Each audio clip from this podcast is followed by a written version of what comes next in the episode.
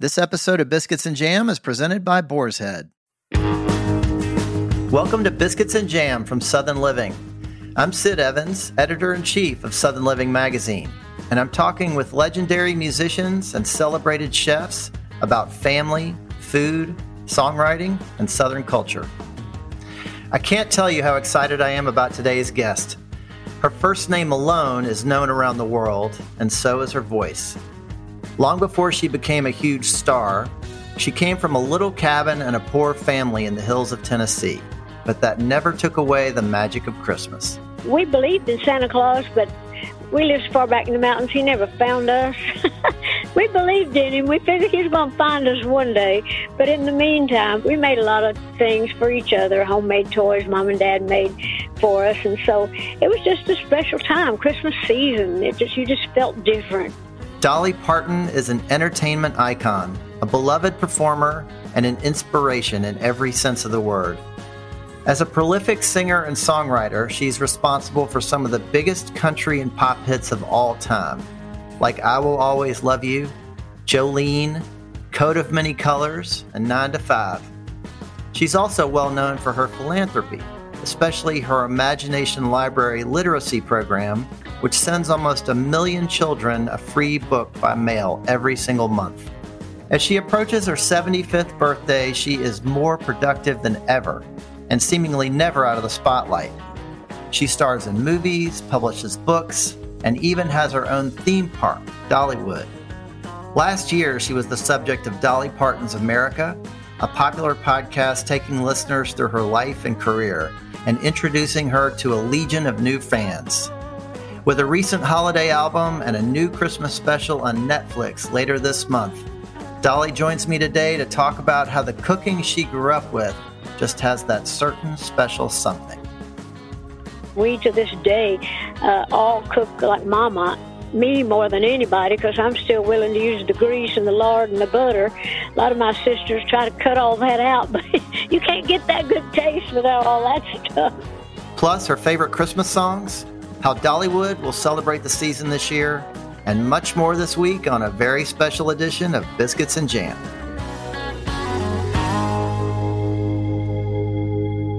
Dolly Parton, welcome to Biscuits and Jam. Biscuits and jam, I love that and I love biscuits and jam. I love biscuits with anything. Where am I reaching you right now? Well, I'm at my home in Nashville. So I'm just sitting here by my fireplace, my little little night dress, and uh, sitting by the fire talking to you, just like a real Southern girl in real Southern living. I love it. I've had my biscuits and jam, by the way. so, Dolly, it's October now, and you know that that means that we're already thinking about Christmas at Southern Living.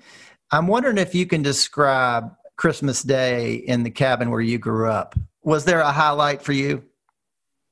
Well, uh, you know, when you're growing up like that, Christmas was just a special time.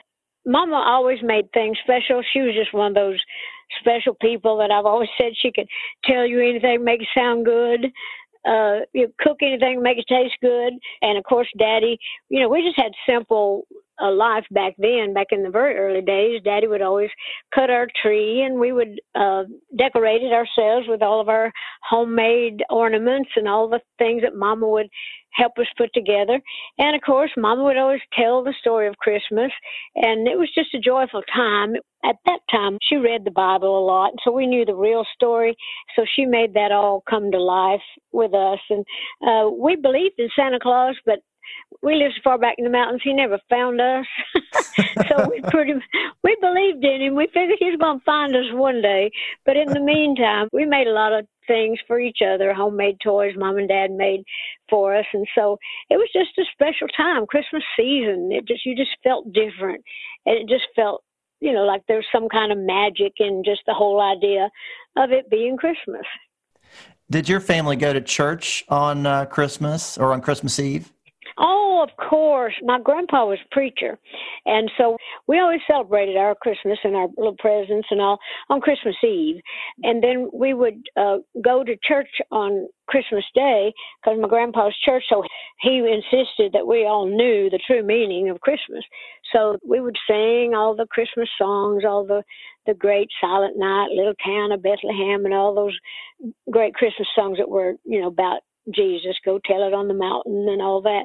So yeah, that was always a, a big part of us was going to church anyway on Wednesday nights and Sunday nights and Sunday Sunday school because of my grandpa.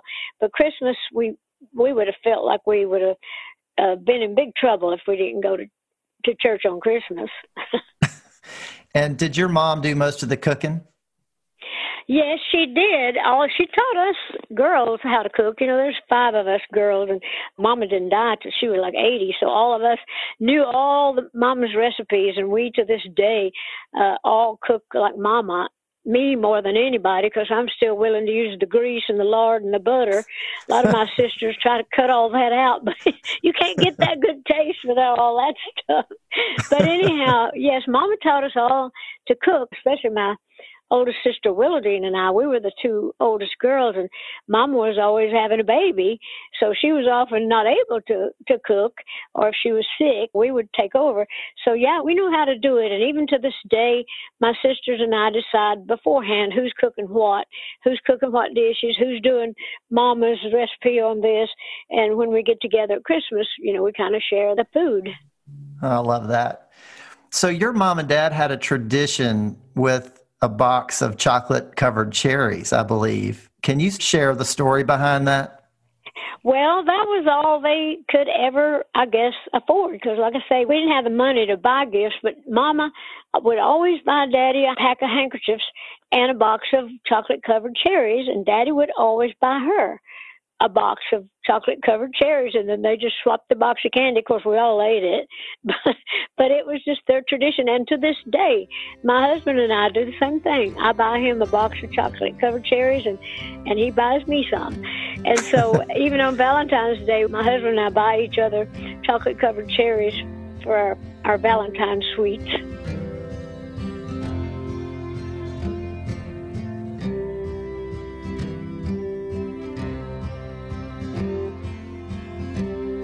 So, was there a Christmas carol or song that you loved more than all the others? I don't think so. I I just loved all of those great songs. And I did an album years and years ago, and I did a lot of those songs like Little Town of Bethlehem, Silent Night, and that was my very first Christmas album. And then I recorded again an album with uh, Kenny Rogers. But I loved all those songs, really. I was always drawn to the ones about Jesus, like the ones that were so picturesque, Little Town of Bethlehem, and you know, the things that, that are so visual. And so I love them all. But I enjoyed like the fun songs.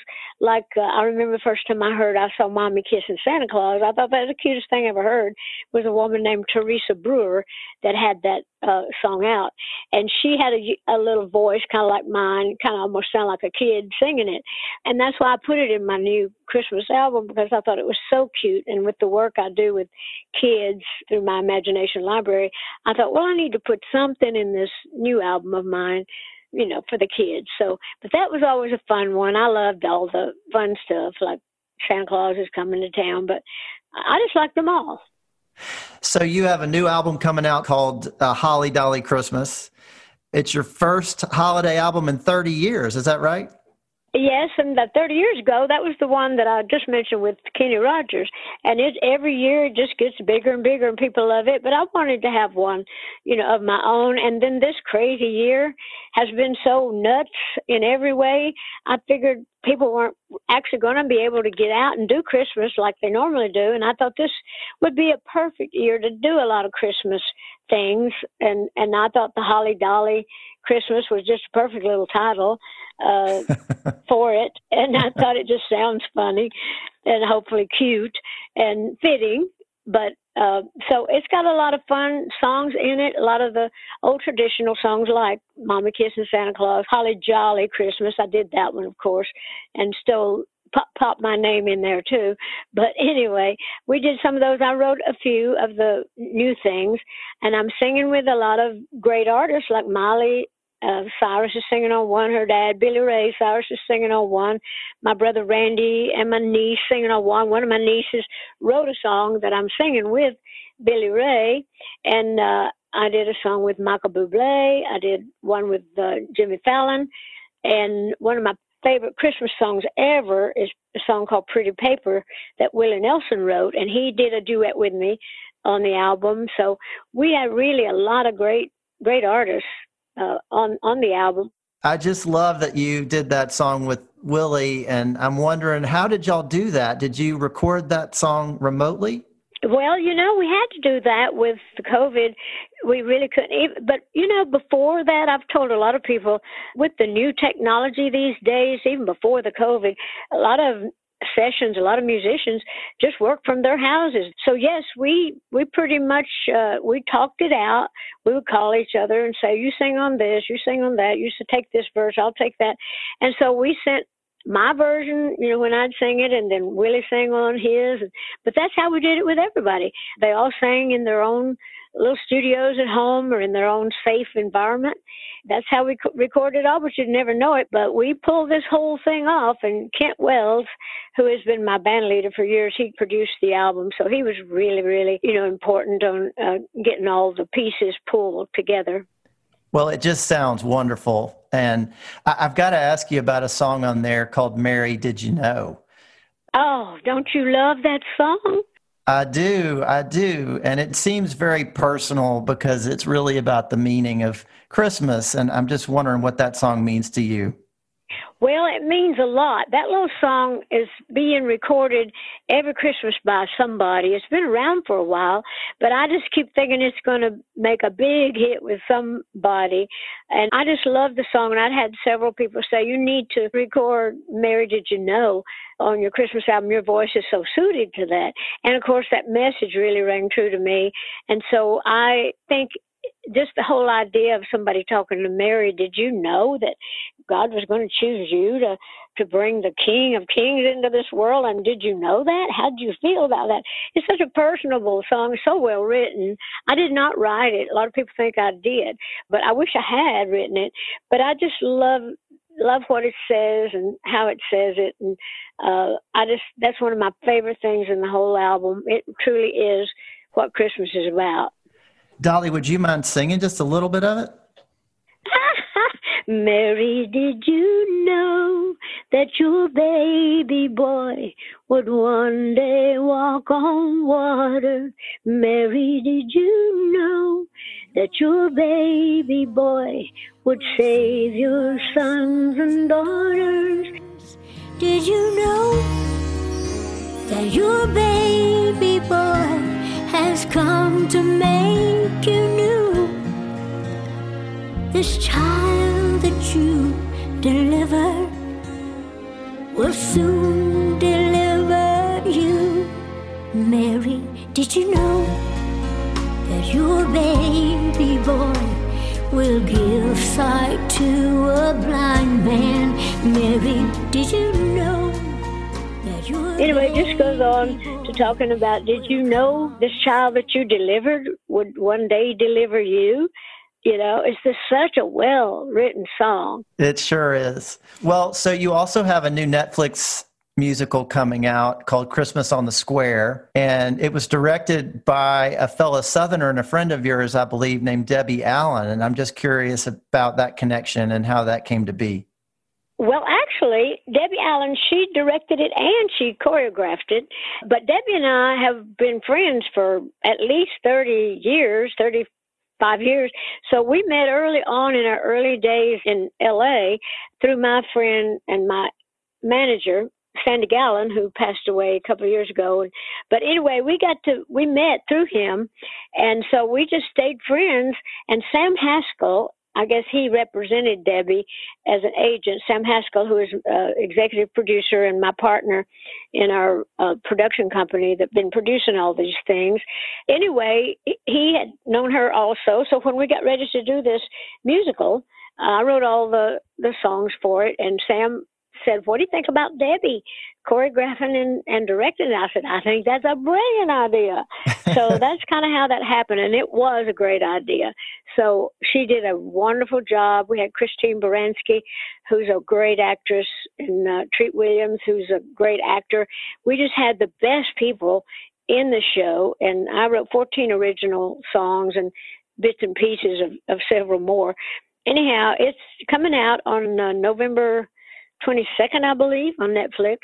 And so I'm excited about that. I, it's called Christmas on the Square, but I also, in that version, in the musical, is more Broadway sounding, the big time orchestration and all that too. But I did a bluegrass country version of it because I, I love mm. the hmm. song, but I wanted to do it like in a country town square a country—or a little countryer than what we did in the musical. But I also wanted to bring a couple of songs in from the musical so I would be able to promote both at the same time. So anyway, we got a collection of everything. So I'm excited about the the Netflix Christmas on the Square musical. I'm I'm hoping that people are really going to enjoy that. So we've got a holly dolly Christmas all around.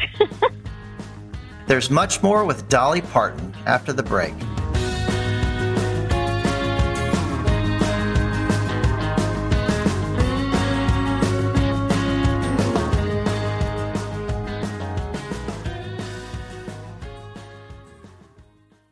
This episode of Biscuits and Jam from Southern Living is presented by Boar's Head, introducing Sweet Bee's Honey Barbecue Glazed Chicken, a new classic flavor available only from Boar's Head that brings the celebrated traditions, signature flavors, and iconic taste of sweet honey barbecue to your local deli. Inspired by famous barbecue joints and the aficionados who know the reward is worth the wait, comes an authentic experience that can only be from Boar's Head. Made with premium ingredients, this slow roasted chicken is delightfully sweet with notes of honey and perfectly balanced with savory hints of hickory smoke. Honey drizzled and barbecue sizzled. Ask for freshly sliced Sweet Bee's honey barbecue chicken during your next visit to the deli counter. Boar's Head. Compromise elsewhere. Welcome back to Biscuits and Jam from Southern Living. I'm Sid Evans and we're talking with the one and only Dolly Parton. Dolly, you mentioned the album that you did with Kenny Rogers, which was called Once Upon a Christmas. And we lost Kenny Rogers this year. And I'm just wondering if you could share a Christmas memory of your friend. Well, I loved Kenny. I mean, we were so close. We were really like family, and absolutely, it was like losing a family member, a dearly loved family member when Kenny passed away. Kenny and I had a great time. No matter when we worked together, we just had a, a warped sense of humor. I got him completely, and he got me, and we couldn't get away with anything with each other. We'd bust each other all the time on stuff, and in a good way. But the thing I think I remember most was actually doing that Christmas album because that was back when we weren't sending everything out. We were recording in the studio with real musicians. The singers were in the studio also, but we did it in July. And so we had the whole studio decorated for Christmas with snow, the trees.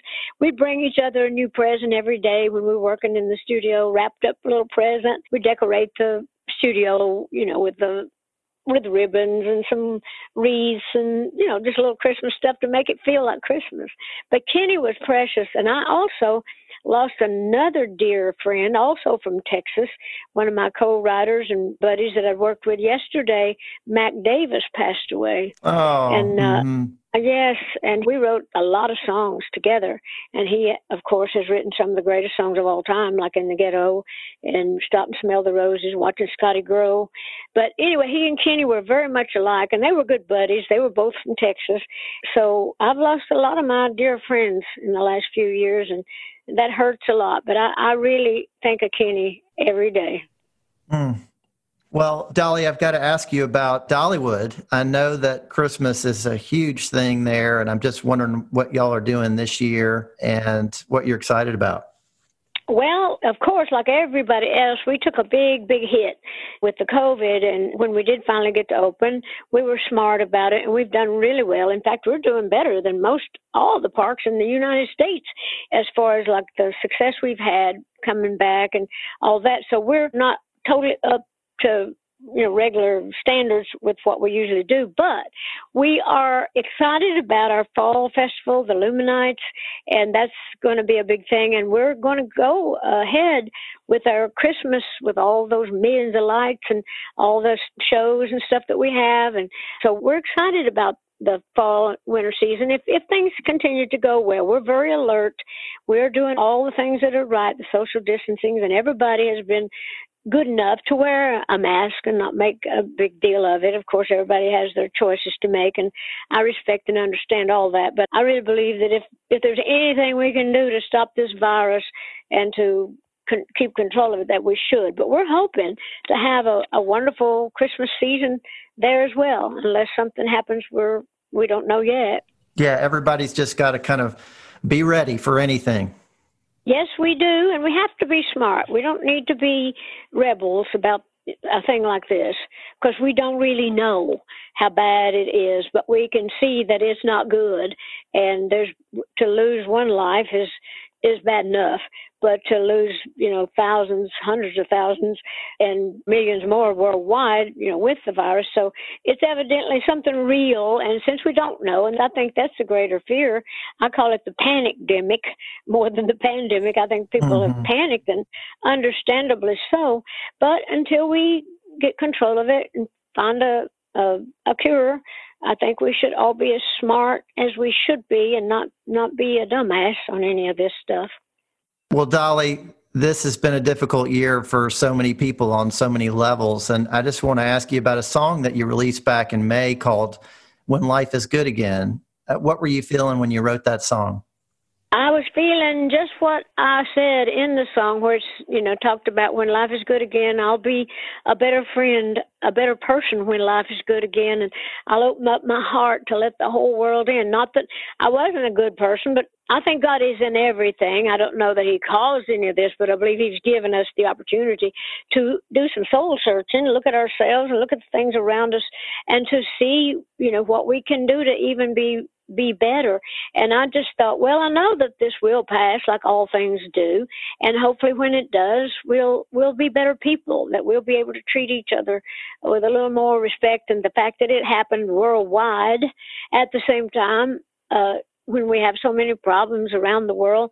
I'm hoping that some of us have learned some good lessons from it. So I was just thinking that I just want to do better when we get back on our feet just to try to make the world better, try to make myself better, and try to do everything I can to uplift mankind and to glorify God in a better fashion.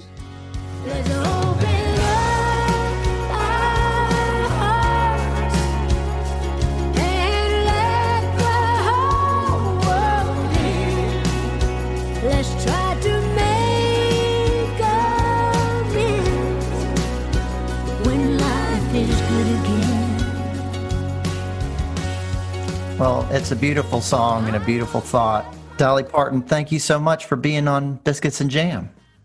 Yeah, well, thank you. I'll be anywhere for biscuits and jam. So thank you very much. Thanks for listening to my conversation with Dolly Parton. Her latest album, A Holly Dolly Christmas, is available wherever you get music, and her new musical, Christmas on the Square, debuts November 22nd on Netflix. Visit Dollywood.com as well for more information on this year's holiday festivities. Southern Living is based in Birmingham, Alabama, and this podcast was produced and edited in Nashville, Tennessee.